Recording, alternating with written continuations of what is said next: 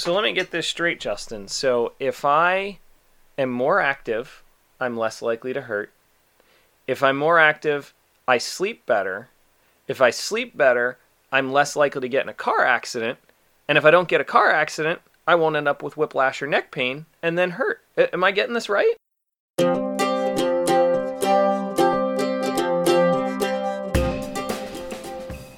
If healthcare is broken, Who's working to fix it? I'm Dr. Charles O'Malley. And I'm Dr. Justin Geisiner. This is More Than Medicine.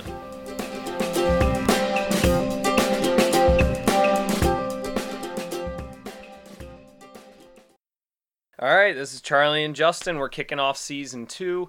Uh, it's just us here today, no guest, but Justin's really fired up. He went to uh, a continuing ed course, learned some pain neuroscience.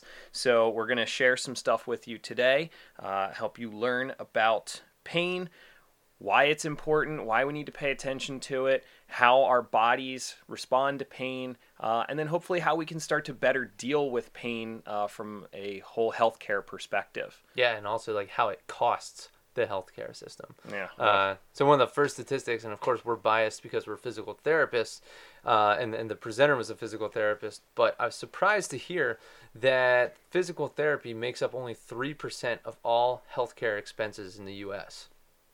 Um, and I, I, presented that to uh, a patient who I had recently who is a practicing pharmacist, and I, I shared that number with him, and he was surprised. Uh, he thought it would have been much lower than that. He said, based on the numbers that he sees day in day out with some of the treatments that he gives, uh, you know, IVs, uh, lots of medications, uh, he thought that it would have been more around one to two percent, which that even further shocked me. Right, which is crazy because, you know, again, we're biased, we're PTs, but that's what we deal with most of the day. I mean, the number one thing we treat is low back pain. So you think, like, oh, something hurts, I'm going to go to PT. But yet we're only making up 3% of uh, kind of the healthcare world as far as treating pain. Uh, I feel like we have a lot to offer, and some things are kind of getting overutilized a little bit, and hopefully we can. Yeah, I'd like to think through that, we can do more than a three percent uh, benefit Yeah, for exactly. healthcare as a whole. So, but I just I'm really excited about this stuff. We're gonna get into uh, a little bit of the science behind pain first. Uh, so hang in there with us. Uh, if you don't have uh, kind of an anatomy or physiology background, we'll kind of be brief with it. But um, you know, one of the things I love is when Justin gets fired up about something. It doesn't happen often, but man, he came back from this course really fired up. So he's gonna be sharing a lot of the stuff today.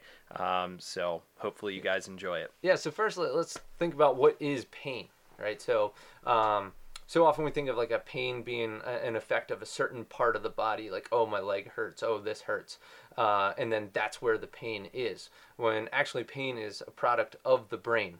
And so pain is transferred through the body through what's called the C fibers in the, the nervous system. And uh, C fibers, relative to nerve conduction velocity, you know, the speed at which uh, signals transfer through nerves in our body, it's one of the slower moving uh, fibers. So, you know, when, when you have an injury occur somewhere, uh, it takes relatively longer compared to just feeling of touch uh, for our brain to perceive that. One statistic that they, they presented was uh, the time that it takes for a signal to pass from a giraffe's Achilles tendon to its brain is eight seconds. It's like wow, so something could have hit uh, the Achilles tendon for of a giraffe, and it's just going to be this uh, lag time before it even realizes. That kind of also signifies that pain isn't always the most important thing. Right, exactly. And I think I think that's kind of the important thing to remember. And you know, we're going to talk a lot uh, about how the brain kind of is what controls this sense of pain.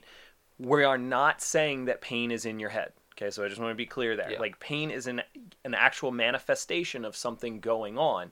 Um, so we're not talking about you know people creating pain and just making stuff up. Like we're we're actually talking about yes, pain is transmitted, but it's It's complicated. it's complicated. You know, Yeah, your your brain factors. Right, exactly. Your brain has to kind of filter out everything and, and figure out what's going on. But getting back to that Right. idea of you know, well, pain is here, in, in like my Achilles tendon, or it's in my knee, or you know, and it's only there. No, it's a product of the brain too. But uh, there's a, a story that he opened and shared about a uh, younger man in the UK This is going back about five, ten years, and he had PSD, T, uh, PTSD, and he had this kind of chronic pain going on in his leg. And he went to the doctors and said about this chronic pain, and he just had to have it amputated. And no doctor, of course, was willing to amputate this leg because they said, no, there's really not a problem with it. So one night, he's out at the bar and he decides that he's going to get really drunk. He gets really drunk and then goes to the local train track and he lays down on the train track and drapes this painful leg over the rail with the intention of having the train amputate it. Sure enough, train comes by, amputates his leg, cuts it right off. Uh, and then the picture in the paper uh, a couple days later shows him there leg bandaged up you know he is alive and well but he no longer has a left leg but he still has pain again this shows like wow the pain was not just something in his leg that could be removed you know it was in his head as well as in his leg right because you still have that part of the brain that's correlated with your leg and so that can still create that sensation. So that's why we say it's complicated. Uh, so yeah, but you know, there's also a lot of other things that can influence it, like uh, you know, different environmental factors. Um, and and Justin's got some some interesting facts about that. Yeah, they were talking about how children who play uh, more rough sports when they're younger can grow up to be able to tolerate pain a little bit better. But one that was particularly interesting is they did this study of demolition drivers, demolition derby drivers.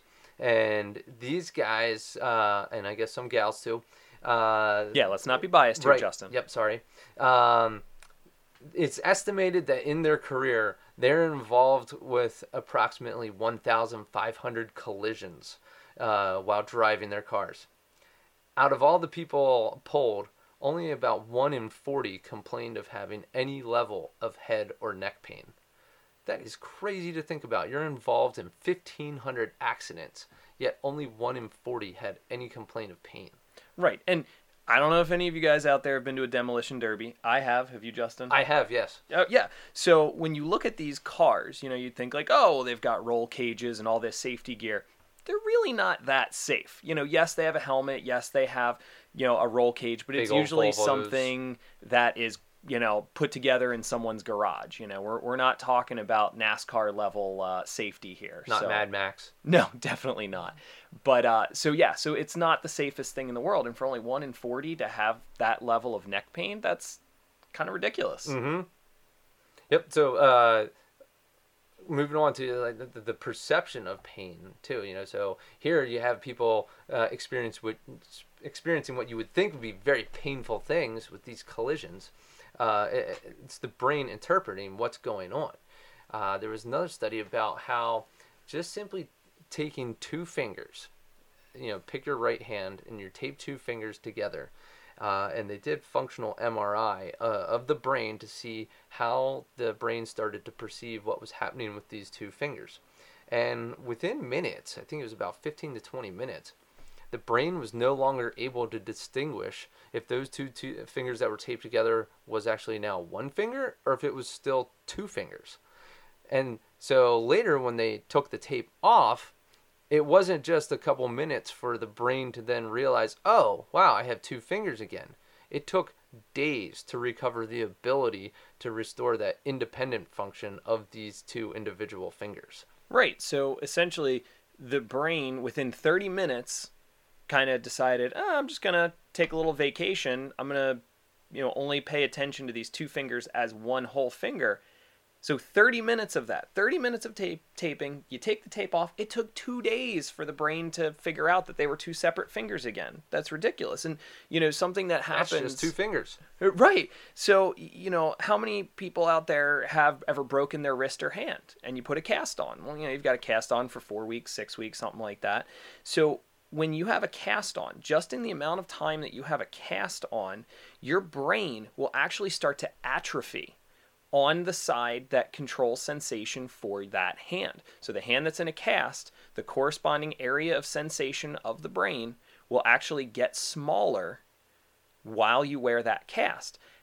Conversely, the side that is not casted will actually then become more sensitive. And, and they did tests to prove this. And that took upwards of two weeks to correct uh, or, or to kind of readjust after the cast was taken off. So, you know, now imagine, you know, what happens to your brain if you've been on bed rest for a long period of time, or, you know, if you're just generally sedentary for months or years, if your body's not moving, what happens to your brain? It's going to shrivel up like a raisin, basically. Yeah, uh, and when you just said bed rest there, that leads into a great study, uh, which I just realized I didn't give credit to uh, Adriaan Louw. He was the South African presenter at this study, and he's done a lot of research in this area. But he put, dug up this oldie but goodie uh, study. It's called the Dallas Bed Rest Study. It was done back in the 80s. And they took uh, six healthy college males uh, one summer and said, okay, guys, we just want you to lay around in bed for the whole summer. Uh, they could read, watch movies, get up to go to the bathroom. They were certainly not permitted to go exercise, to really even walk around town at all. They were confined to uh, basically the bed and bathroom. What was amazing was after three weeks of being in bed, oh, and while they're doing all this, they're measuring their vital signs, you know, checking their heart rate, uh, and seeing what, what their blood pressure is doing. Uh, after three weeks of laying in bed, they found that their vital signs had aged the equivalent of 20 years. I mean, yeah, three weeks of bed rest took 20 years off their life. Wow. So movement may be important here. So right. now to, to follow up, they're, they're still doing follow ups on right. this, and there is a happy ending. Yeah, yeah. You know, so it all works out because uh, these people they're all still alive, and uh, they they've been following them. They recently did a 30 year follow up study, and they found that even after 30 years, uh, as life happens and they are, are still active individuals, but not really exercising very heavily, they found that the overall decline in their physical state was not as bad as that initial physical decline from three weeks of bed rest. And furthermore, once they were at this new baseline here, they said, okay, guys, let's now put you on an exercise routine and we're going to see if we can make gains. And shock of all shocks, after six months of this exercise program, they were able to eliminate the 30 year physical decline. So basically, it put them back to that same state that where they began uh, when they were healthy individuals volunteering for this bed rest study. Right. So, you know, kind of just in summary, three weeks of bed rest equals 28, 20 years of aging. Fast forward 30 years, they lose physical capacity. Oh, guess what? Six months of exercise can reduce that 30 years of aging. Incredible. It's the fountain of youth. Right. Yeah, yeah exactly. I we love found it. Yep. Eh, so, you know, that does bring up a, a, different question about aging and pain. And this is something, you know, you like to talk about, Justin. Eh, you know, do older people hurt because they're aging or do they hurt because they're not moving as much? Yeah, yeah. I, I thought about this more when I had a patient several uh, months ago now. He was a pretty energetic fellow. He really liked to golf a lot. And I saw him because he started having back pain. And then one day it dawned on him, you know, as we're working through his back pain or releasing some uh, mechanical restrictions, some physical tightness, and giving him some exercises and uh, things that he needed to do, uh, he realized that in his job he was very physical. And while he was walking or working, he wore a Fitbit and he was doing between 10, 15,000 steps a day.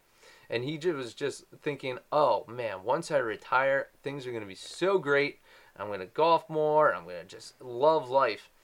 But he started feeling more pain and he realized he, he started wearing his Fitbit again.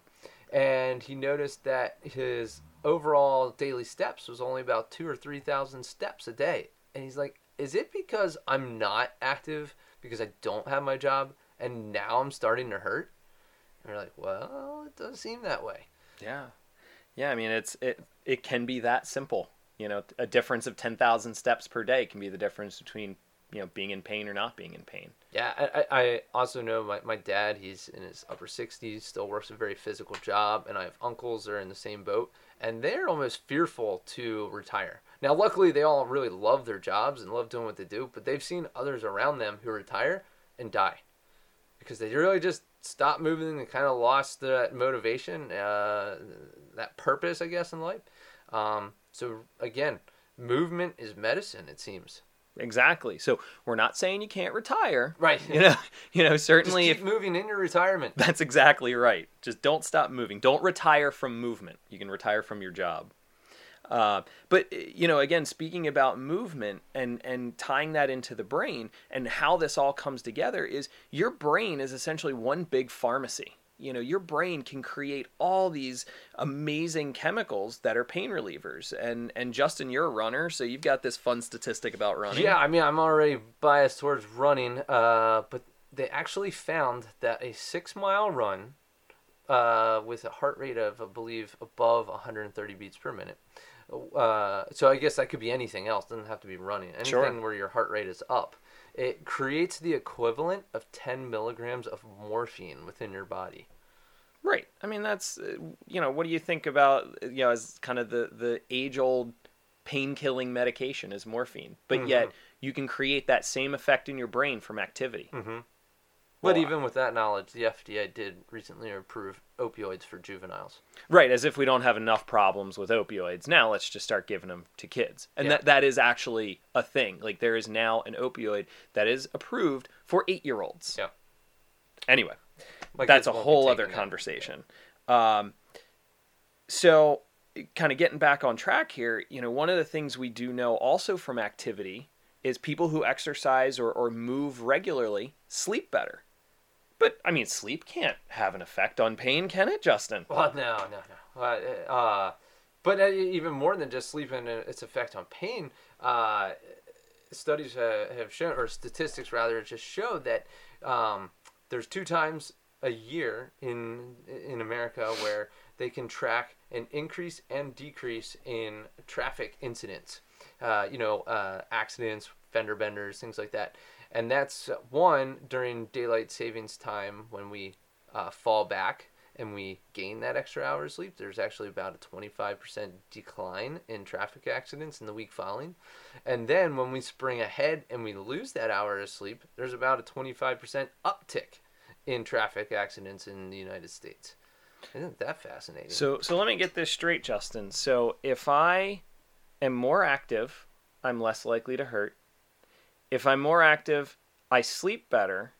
If I sleep better, I'm less likely to get in a car accident. And if I don't get a car accident, I won't end up with whiplash or neck pain and then hurt. Am I getting this right? That's right. And if you're a demolition driver, you could handle about 1,500 of those accidents and still maybe only have a 1 in 40% chance. Well, there you go. I mean, so either be active or become a demolition derby driver. That's that's the take home message, I Yep. guess. No. Um, so you know the another thing, and I, I love this story, Justin. You have to get into it because you had me cracking up when when you first said it. Was how we how we kind of talk about pain and and describe it to patients or, or even give them little tidbits of, of information uh, can affect how they perceive their own pain. So, can you talk about the ultrasound story? Yeah. Uh, so this actually then became a published story, uh, you know, researched. Um, so Adriaan, the presenter, he works in a physical therapy clinic, and one day he's got a really busy schedule, and he's got a student working with him. And his main objective there that morning was getting his patient started, and that he really wanted to go get a cup of coffee. So Right, gets- classic PT move. Got to Right, have your cup yeah. of coffee. Yeah. So Except for me, I don't drink coffee. he, he he gets uh, the patient going and he's having the student there with him. And of course, the student is very competent, very smart. Uh, and he says to the student, Okay, can you do the ultrasound here on her neck? Remember, it's clockwise for pain, counterclockwise for stiffness, as he's going off for his coffee. And this is kind Which- of Right, which is totally not real. Right. Like that was just a joke that was thrown out there. That is not actually something we do in PT. Right. Totally tongue in cheek there. Like, yeah, here, try this. So, patient uh, is finished with her treatment, gets that uh, clockwise treatment of the ultrasound on her neck. Right, because the student actually did do it clockwise. He thought the PT was being serious. Right. So, uh, the next week, the patient returns. There's a different uh, therapist there because the they were previously on vacation the week before, and doesn't know this whole joke of the clockwise counterclockwise with the ultrasound. And so the patient, the PT starts doing ultrasound on this patient again on their neck, and is going counterclockwise. And uh, a couple minutes into it, the patient starts complaining and saying, You're going the wrong way. You're not addressing the pain.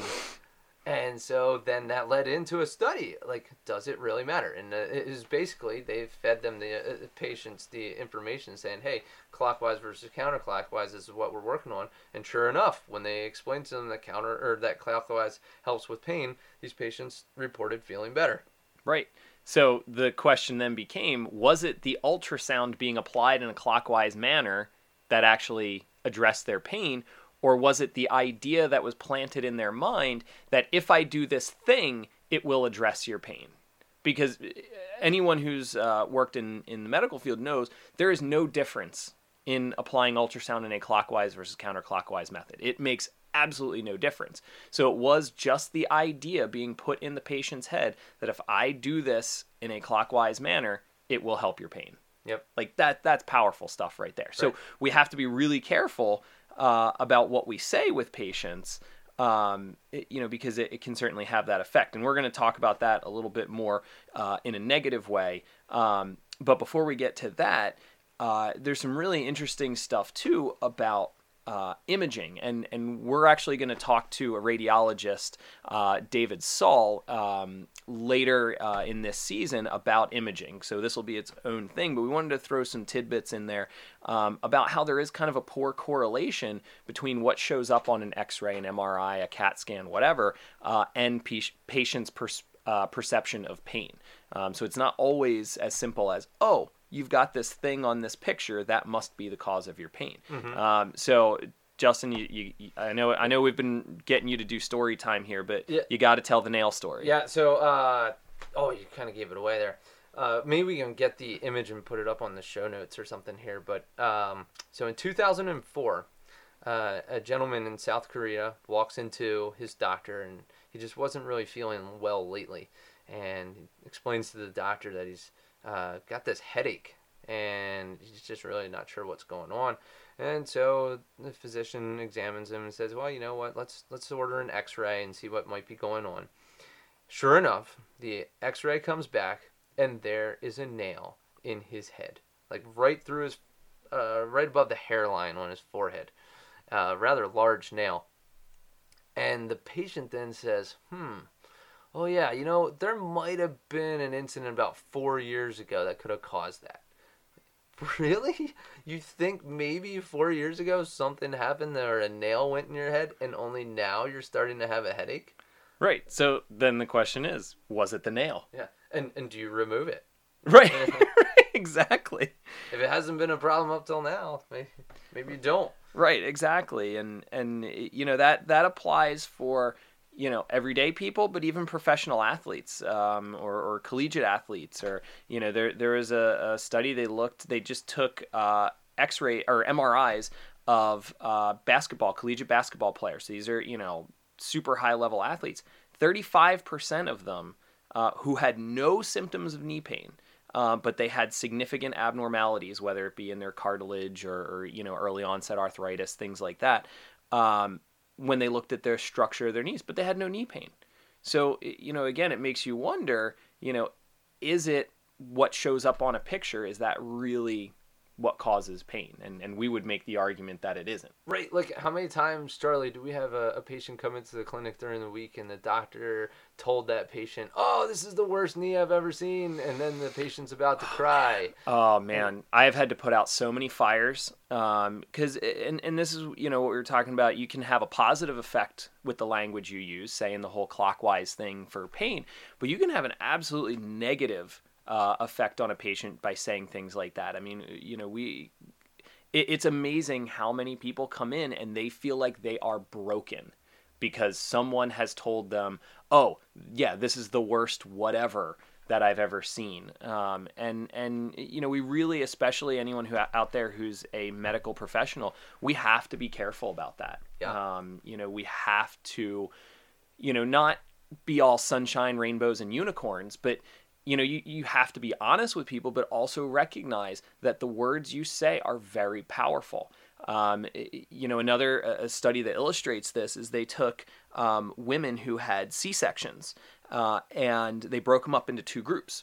And one group was whenever a, a medical professional would come in, they would ask them, What's your pain level? You know, pretty standard question. Anyone who's ever been in the hospital, they ask you, What's your pain level? The other group, who had the exact same procedure, these were all, you know, C section deliveries, they would ask them, What's your comfort level? Hmm. And the group who was asked, What's your comfort level? used significantly less medication, had less reports of discomfort, and, and basically overall felt better. Because if you're walking in the door and the first thing someone's asking you is, What's your pain? Well, what are you going to think about? You're going to think, Oh, yeah, how crappy do I feel? Yeah. But if someone says, "How comfortable you are you?" you're going to think, "Oh, well, how comfortable am I?" like it- sounds it, just skews it more towards that positive. So you can still glean the same information, but just do it in a more positive way. It's Um, almost like even before you ask that question, uh, would you like a cup of tea? yeah, right. No. What's yes, your comfort? we should start every session with a cup of tea. Yeah. that would be awesome. That's what How Stu McGill would do a- that. Yeah. How about a cookie? Right, he's Yeah, got the little fireplace He's a going. refreshment. And, yeah, And then you ask the question. all right, So that's that's our new goal for uh, 2019. see, it's the simple thing. no wonder we only make up three percent of healthcare. That's too cheap. Yeah, right. Offer more expensive things. That's right. But beyond uh, like knees and, and imaging, uh, you know, of course, the the bigger complaint that we hear about is the back pain and and the dreaded uh, bulging disc or like, oh, my disc slipped. Which I remember one time I saw this image of a. Uh, it was a cartoon where they took somebody's vertebrae and it shows it slipping on a banana peel. They're like, right, yeah. So that disc just slipped right there. Yep. It's gone. Yep. Um, but actually, when they uh, MRI'd uh, 100 people, they found about 40% of them had uh, what appeared to be a bulging disc, even though those people felt nothing. They didn't have any issues, no leg pain, no back pain, no hip pain. Yet the imaging showed, yep, there's a bulging disc. Um, and when I was in PT school, they told the story of Stanley Paris, who's like one of the founding fathers of manual therapy. Um, he put surgeons to the test. He took a group of um, neuro, uh, like neurological uh, surgeon and lumbar spine surgeons, uh, specialists, and he puts this MRI up on the screen and says, "Would you operate on this disc?" And it was unanimous across this panel of uh, surgeons said, "Yep, we would all operate there. Definitely a candidate for surgery." And then Stanley Paris danced across the the floor and said, "Now, what if I told you that's my disc? That's my MRI right there?" And they collectively gasped. And he later went on to swim the English Channel with that same disc. You know, uh, which he just really wanted to show that the imaging doesn't always have to match the symptoms and, and then or it needs to match the symptoms to have a surgery. The imaging shouldn't be the standalone uh, objective measure. Right, especially when you know in the United States, an MRI costs about three thousand dollars. You know, so they're not cheap, and you know we order them, you know, just like it's no big deal. And and I, I do want to be clear, we're we're not trying to pick on physicians here. I, I love a lot of the physicians we work with, Yep. and, and we're blessed to have a lot of really good uh, physicians in Lancaster here. Yeah, it's not us Um, versus them. here. no, not at all. And uh, you know, we can't order imaging. So when we talk about people ordering imaging, it is the physicians who are ordering it. That's you know that's a tool in their toolbox. Um, but we need to make sure, especially as a health system, um, as a healthcare system as a whole, that we're utilizing each other's skills. And and so you know it really does need to be a team approach because physicians have one tool, they have medications and um, you know imaging and, and lots of really good diagnostic skills and things like that that we as PTs don't have. Um, and and you know we can't do surgery, we can't do injections, all that kind of stuff but you also need to recognize the benefit of those other people in your team such as pts um, and you know when you when you look at it as you know oh it's it's well it either has to be pt or it has to be surgery well sometimes it can be both. Yeah, and that can be really powerful. Yeah.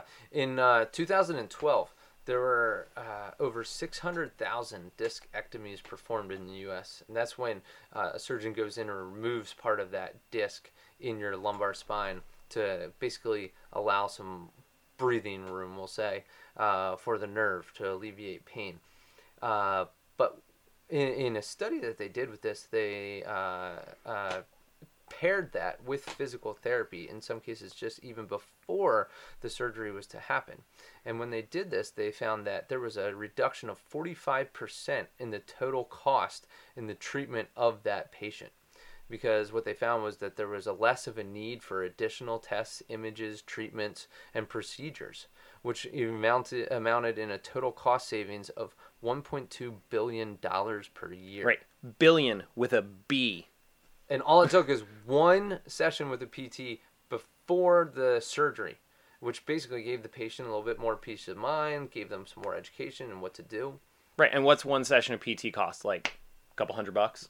Yeah, if that, I don't. depending on your insurance. Yeah. You know, it's That's like, a complicated question right there. Right. That's that's nothing. It's peanuts. Yep. You know, when you're talking about the cost of an entire surgery or or the whole you know after effect. Which I, I- I want to then also tell about the uh, my current patient. Uh, her name is Oh. Pat. Um, she is a motivated individual, and she knew she was going to need a knee replacement. And so her doctor encouraged her to, to start PT before the surgery, her total knee replacement. And she lost about 50 pounds. She knew what she was getting into going into it. Uh, so typically, when you have a total knee replacement, you go into the hospital, they replace the knee, and you're there for what, maybe two days on average. Yeah. So uh, she was able to skip all of that. You know, she lost, like I said, about 50 pounds. She goes in, outpatient procedure, has the knee put in, comes out, Goes home that same day. same day. Right. Then, t- with most people, you have a physical therapist come into your home to help you uh, with physical therapy in your home and even to maneuver around your home. She was able to skip all of that, was back to outpatient physical therapy after her surgery in about two days. And the best part about it was she skipped all opioids. She took nothing stronger than Tylenol for I think maybe three days after the surgery. Uh, she's now walking with a cane, and she only had surgery like two and a half weeks ago. So she's just Right. doing phenomenal. Riding the bike already. And yeah, and, and a lot of that though was just that education. It put her at peace of mind. She felt more confident in what she could do. She also was moving more before surgery, so again that kind of helped her to restore some of her strength and endurance. And it's all sunshine and roses now. Right. And you know, let's let's be truthful here too. Justin's too humble to toot his own horn, but she's got a good PT. I mean, that makes a difference as well. When you have skilled people on your team, that definitely makes a difference too. So, um, but of course, you know, then her patient satisfaction is going to be through the roof. You know, she's ecstatic. She she's happy as can be. Um, Yeah, and, and, patient satisfaction was the, the real driving force here behind this next story. Um, that I know, Charlie, you really uh, took oh a man, liking to. I love this. Yeah, it was basically the unification of Starbucks, Aetna, and the Virginia Mason Health System out in Seattle, Washington. Right. And, you know, when, when we talk about this whole, you know, what is more than medicine? What are we trying to do here? And we talk about, you know, we need to act, we need to do things to, to take what's good in our healthcare system and make them better. This is this is exactly what we're talking about. So, Justin, if you can kind of summarize this this whole process, I just think it's wonderful. Yeah, so basically, uh, Starbucks, they um, uh, I, I guess had a contract with Aetna and the Virginia Mason Health System to treat all of their patients who had pain. So it, All their all their employees. Yeah, I'm sorry. Um, and let's say you get an injury on the job, no matter what level injury that is, you go to the doctor's office, and uh, their current way of working it was they had such a backlog, so it could take up to 31 days to be seen for that treatment of the whatever injury was. Maybe it's back pain. Right, yeah. So, you know, imagine you're working on a Tuesday and you go to lift a crate of coffee cups and, oh, my back hurts. You have to wait a month before you can see someone. Yep. Completely ridiculous. Yep. So no matter what your level of pain is, you might be at home on the couch with thinking that you're doing better by not moving, and then you're missing out on work. So then the the uh, Starbucks is losing out because they aren't having you working. Right. Um, And keep in mind all that stuff we talked about earlier in the episode about what changes in your brain when you're inactive for a period of time. So now your brain's shrinking up like a raisin again. Yep. So the the impetus behind this whole study to even start was the fact that the employees were so disgruntled. You know, the Starbucks thought they're doing a good job by they're providing the imaging, imaging, they're providing the drugs, the whatever it is to take care of the problem, except it was just coming so slow. So what they did to, to make a, an abrupt uh, change was they made same day or attempted to make same day treatment. So basically, they would try and say, "All right, you're coming in, you have pain. Let's refer you over here to physical therapy first and see what could be done." And uh, what happened th- next was that the employee satisfaction went through the roof. How, how quick was that, Charlie? They uh, So within um, within a I believe it was a three month period, they were able to streamline uh, the process to take that average time to see either a physician, a PT, or both from 31 days down to one day. So it took them three months of kind of trimming the fat a little bit and trying to figure out where can we you know make this process smoother. But in in about a three to four month period they were able to cut that down. So it didn't happen overnight um, and you know part of that process was they were really looking to see what are we doing to the average person with low back pain? What's working and what's not working? And they were realizing that okay you know bob reports he's got back pain well, let's get him an appointment with a neurologist. Let's get him an appointment with an orthopedist. Let's get him an appointment, you know, with, um, you know, uh, radiology to, to get a scan done. Let's do all of these things. And what they found was they weren't doing anything. They weren't helping. Right. So then what happened ultimately here is the employee satisfaction went through the roof. They were able to return to work, uh, sometimes even same day. Uh, the prescription medications declined 75%. Uh, but all of that good news results uh, in Virginia Mason Health System was then bankrupt. And do you know why? Right, because they weren't getting money for all these unnecessary tests and Right. unnecessary So they doctor's appointments. They couldn't bill for MRIs. They couldn't bill for more medications. So then the Starbucks uh, came back to them with a novel idea. Well, let's just charge more for the physical therapy. Right, let's just charge more for what works. And then the, the Virginia Mason didn't go bankrupt. Uh, everybody was happy, and uh, the yeah, it, it seems like a system that could uh, work across the country. Right, exactly. You you take out what's unnecessary and then you essentially promote more of what is working and maybe you charge a little bit more for it, but it's still less. It still costs healthcare uh you know, healthcare providers and seekers less money, but yet we're getting better outcomes. I mean, that that to me is a beautiful blueprint on kind of how we can improve healthcare while still keeping patients happy. You know, it's not just about cutting costs, it's about keeping patients healthy, happy, but keeping costs down by providing good care. Um, you know, and and what we're seeing now is uh, with our current system, when we tie things to patient satisfaction, so like a lot of physicians will have their salaries or bonuses tied to patient satisfaction. So what are they doing? They're just trying to keep the patient happy because they want that, you know, five star review or whatever.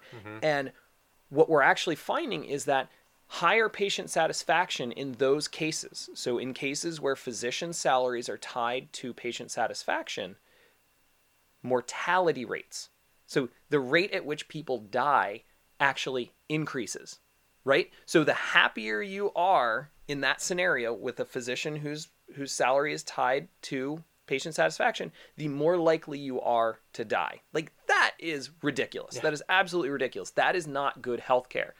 But then you've got this Virginia Mason plan where patient satisfaction still remains high, but the quality of care goes up.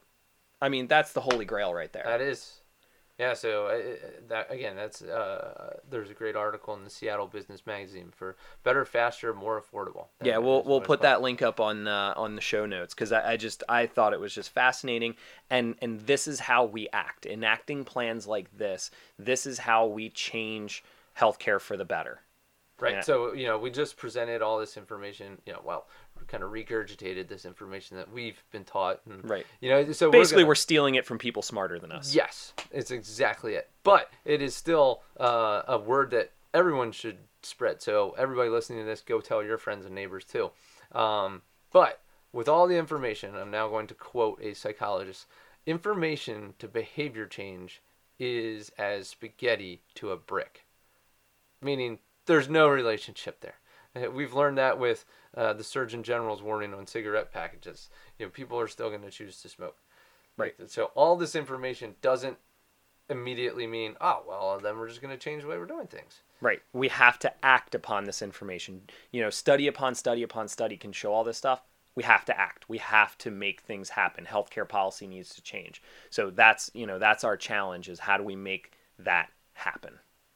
So we hope this motivates you to, to go out and do the same and, and start making changes and use this information for good. Yeah, if you have any suggestions, drop us an email. Let us know your thoughts. Absolutely. Anything we can do, we're, we're happy to do it. So, uh, and anything you do, we're happy that you do it as well. So right. thank you for listening. Thank you. Um, and let us know if you have any questions in our comment section. Um, and thanks again.